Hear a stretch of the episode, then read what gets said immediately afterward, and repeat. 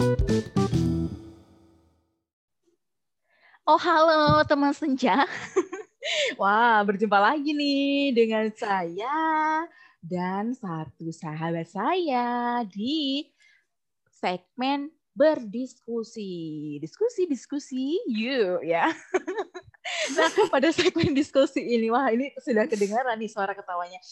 Nah, pada segmen diskusi kali ini, kita masih nih ya berbicara tentang kehidupan, pandangan, mungkin pengalaman, mungkin perspektif, ataupun hal lainnya terkait suatu hal ya. Nah, kebetulan untuk kali ini kita akan berbicara tentang toxic people. Hmm, mungkin teman-teman senja sudah pernah mendengarkan ya kira-kira apa sih toxic people itu, bagaimana ciri-cirinya? Ya mungkin teman-teman senja juga sudah pernah mendengarkan itu dari um, mungkin YouTube atau mungkin um, mendengar dari teman-teman atau mungkin membaca artikel-artikel tentang toxic people. Entah itu toxicnya ada di relationship atau mungkin pertemanan atau mungkin orang-orang yang ada di sekitar kalian semua. Nah, toxic people, aduh kalau berbicara toxic people ini uh, seperti gimana gitu ya? karena saya um, apa ya? Karena saya juga tidak tahu sih sebenarnya yang benar-benar toxic itu orangnya atau memang karakternya atau kelakuannya nih ya yang jadi toxic yang bisa menjadikan toxic untuk orang lain ya kak ya. nah kalau toxic people ini menurut saya adalah orang yang apa ya um, mungkin tidak mau melihat orang lain bahagia kali ya. kalau menurut pandangan saya sih mungkin seperti itu. Karena kenapa? Uh, karena kalau misalnya nih seseorang ingin melihat temannya bahagia atau mungkin seseorang yang punya relationship untuk membuat pasangannya bahagia itu pasti tidak akan membuat menderita dong. Ya kan? Nah, itulah kenapa uh, toxic people adalah orang-orang yang hmm, sebenarnya ingin mencari kebahagiaan tapi caranya yang salah. Tapi uh, apa ya? Langkahnya yang salah begitu. Dan mungkin ada hal-hal lain, mungkin lingkungannya, mungkin cara dia berpikir, mungkin um, cara dia menikmati hidup yang mungkin berbeda dengan kita ya. Kalau pandangan kita, kita bahagia dulu, orang lain pasti akan bahagia. Kalau pandangan dia mungkin akan berbeda. Dirinya belum bahagia, orang lain menderita seperti itu ya. nah ini teman saya sudah sudah ketawa-ketawa aja nih ya. Kalau menurut Mbak Dina nih gimana iya, nih ini... pandangannya tentang toxic people? Waduh, Mbak Iin ini saya lihat-lihat pandangannya tadi, pendapatnya tadi itu seperti sudah berpengalaman. Maksudnya Bukan berpengalaman ber... itu mungkin uh, uh, ini dari berpengalaman gitu ya, ya, sudah banyak membaca gitu mungkin. Yang kedua mungkin sering mendengar curhatan-curhatan teman-temannya gitu. Betul, Jadi betul. bisa menyimpulkan dengan baik uh, uh. tentang toxic people. Kalau menurut saya toxic people. Waduh, itu seperti kata-katanya itu negatif gitu ya. Mungkin kalau saya itu lebih singkatnya, lebih jelasnya, toxic people itu orang yang tidak sefrekuensi mungkin ya dengan kita. Jadi mungkin dari pandangannya itu tidak sama, akhirnya karena pandangan tidak sama otomatis membuat salah satu dari kita tidak nyaman. Tuh mungkin juga sifatnya. Karena sifatnya berbeda, misalnya satu cerewet, sekali bawel, kemudian yang satu pendiam. Mungkin yang pendiam merasa terganggu dengan yang yang apa ini si cerewet ini, otomatis kan menimbulkan rasa tidak nyaman atau bagaimana. Nah, itu kan juga bisa disebut toxic people. Atau juga mungkin temannya satu ini suka kepo, yang temannya satunya tidak suka dikepoin. Nah, itu juga kan bisa uh, merasa dirinya tidak nyaman, yang teman satunya, tapi teman satunya kok merasa padahal kan niat saya ini ingin de lebih dekat, makanya saya kepo-kepo nih gitu. Mm -mm. Tapi yang satunya merasa nggak nyaman. Nah, niat bagus tapi juga dianggap langkah salah ya. Ya, tuh. Makanya bisa disebut toxic people itu mungkin orang yang tidak sefrekuensi dari segi apa pun. Kalau sefrekuensi mungkin ya seperti kita. Saya dan Mbak Iin ini kan banyak sefrekuensi nih. Jadi merasa tidak ada toxic people di antara kita. Begitu. Betul nggak sih Mbak Iin seperti oh, itu? Oh gitu ya Kak ya. Gitu ya Mbak ya. Iya. Ya aja nih itu aja sih mungkin lebih singkatnya itu mm -hmm. orang yang tidak sefrekuensi mm -hmm. tapi toxic people itu hmm, eh ini ya saya ingin tahu deh pendapatnya Mbak Iin misal nih ya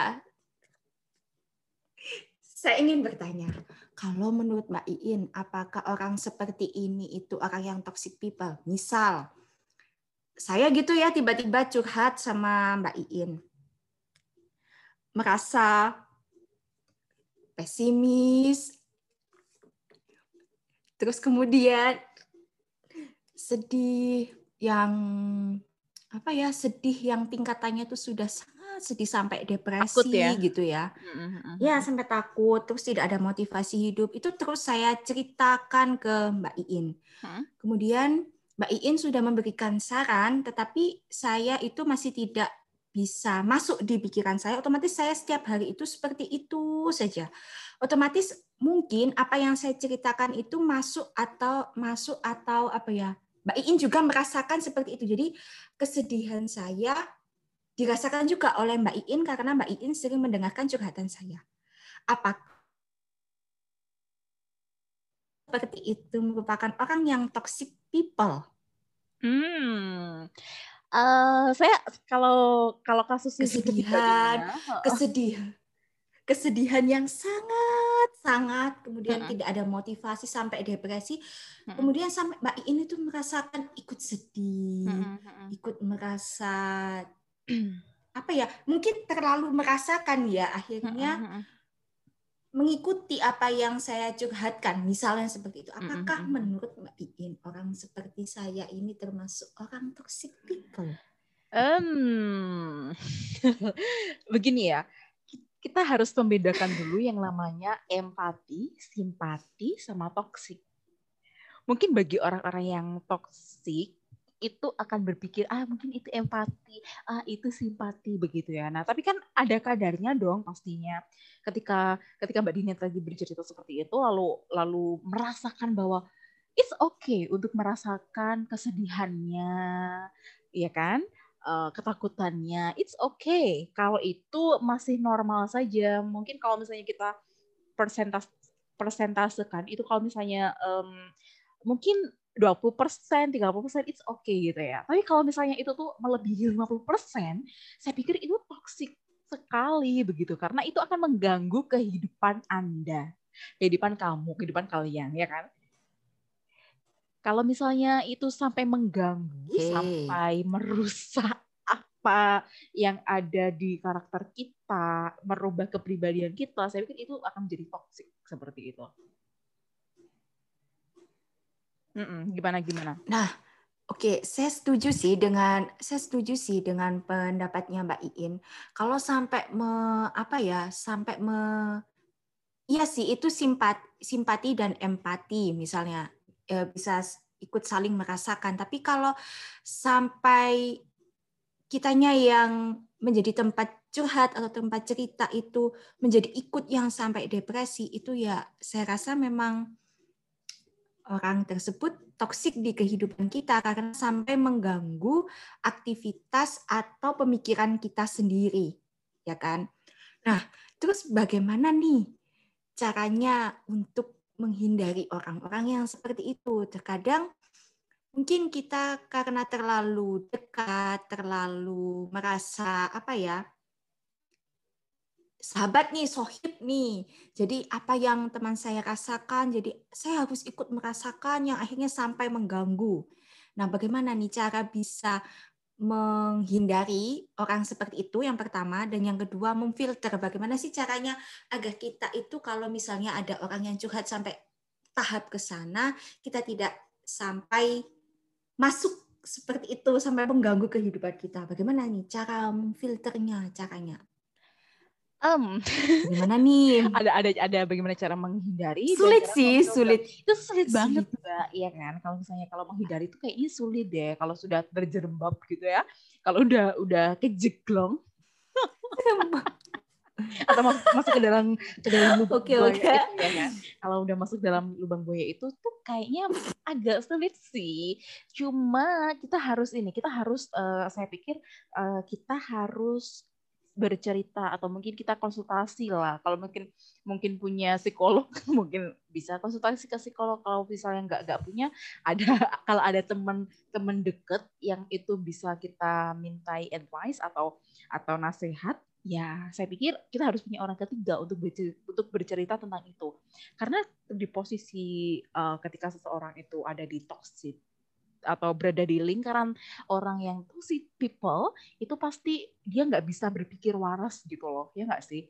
Dia nggak bisa berpikir waras sebagaimana yang baik mana yang buruk tuh kayak abu-abu aja gitu. Jadi kan harusnya harus ada orang ketiga yang memandang itu. Kira-kira kira-kira bagaimana sih kamu dengan dengan lingkungan toxic people itu tuh kayak gini? Jadi nanti kita harus disadarkan dengan orang yang waras, ya kan? Lalu kalau untuk cara memfilter, saya pikir ini kita harus apa ya memberikan um, batas. Jadi kalau misalnya orang kalau ada orang yang seperti ini itu akan mengarah ke toksik. Contoh, mungkin orang-orang yang lebih suka untuk hidup yang dramatis itu akan mengarah ke toksik relationship, toxic apa namanya pertemanan itu tuh saya pikir semakin besar deh persentasenya. Jadi kita harus melihat seperti itu. Apakah apakah dia baik membawa manfaat positif, manfaat positif ya, atau mungkin hanya apa ya keburukan aja ketika kita dekat dengan seseorang. Saya pikir itu seperti itu, entah itu untuk teman atau mungkin untuk relationship ya. ya kan? Oh, oke okay, saya paham. Jadi mungkin lebih mendahulukan self love ya, mencintai diri sendiri dulu karena yang tahu diri kita sendiri ya diri kita sendiri. Apakah kalau mungkin orang tersebut oh ini cenderung mengarah ke orang yang drama-drama, otomatis kayak uh, sepertinya tidak tidak cocok deh di kehidupan saya misalnya seperti itu. Mungkin lebih baik menghindari secara pelan-pelan perlahan, mungkin seperti itu ya, atau memberitahu terlebih dahulu kalau tidak bisa ya ditinggalkan secara perlahan. Mungkin itu ya. Betul Mungkin sekali, begitu ya. Betul. Karena pada Pokoknya dasarnya, harus mengutamakan cinta ke diri sendiri. Betul, betul dahulu. sekali. Karena pada dasarnya self love itu sangat-sangat penting sih. Kalau bukan kita yang mencintai diri kita, siapa lagi gitu? Karena seseorang okay. tidak akan sepenuhnya bisa mencintai diri kita. Ya enggak? Kalau ya tidak diri kita sendiri. Iya kan? Benar. Lalu siapa lagi? Ya, gitu. betul, Jadi betul. harus harus kita yang mencintai diri kita baru nanti kita akan bisa menebar cinta kepada orang lain begitu. Huh. Bagaimana Baga nih? Aduh, obrolan yang sangat-sangat ini berbagi pada pandangan ya, ya ini ini berbagi pandangan. Ya, pandangan. Mungkin teman-teman Senjo nih punya pandangan yang lain. Nah, bisa nih kita sharing-sharing juga di sini ya. Oke. Okay.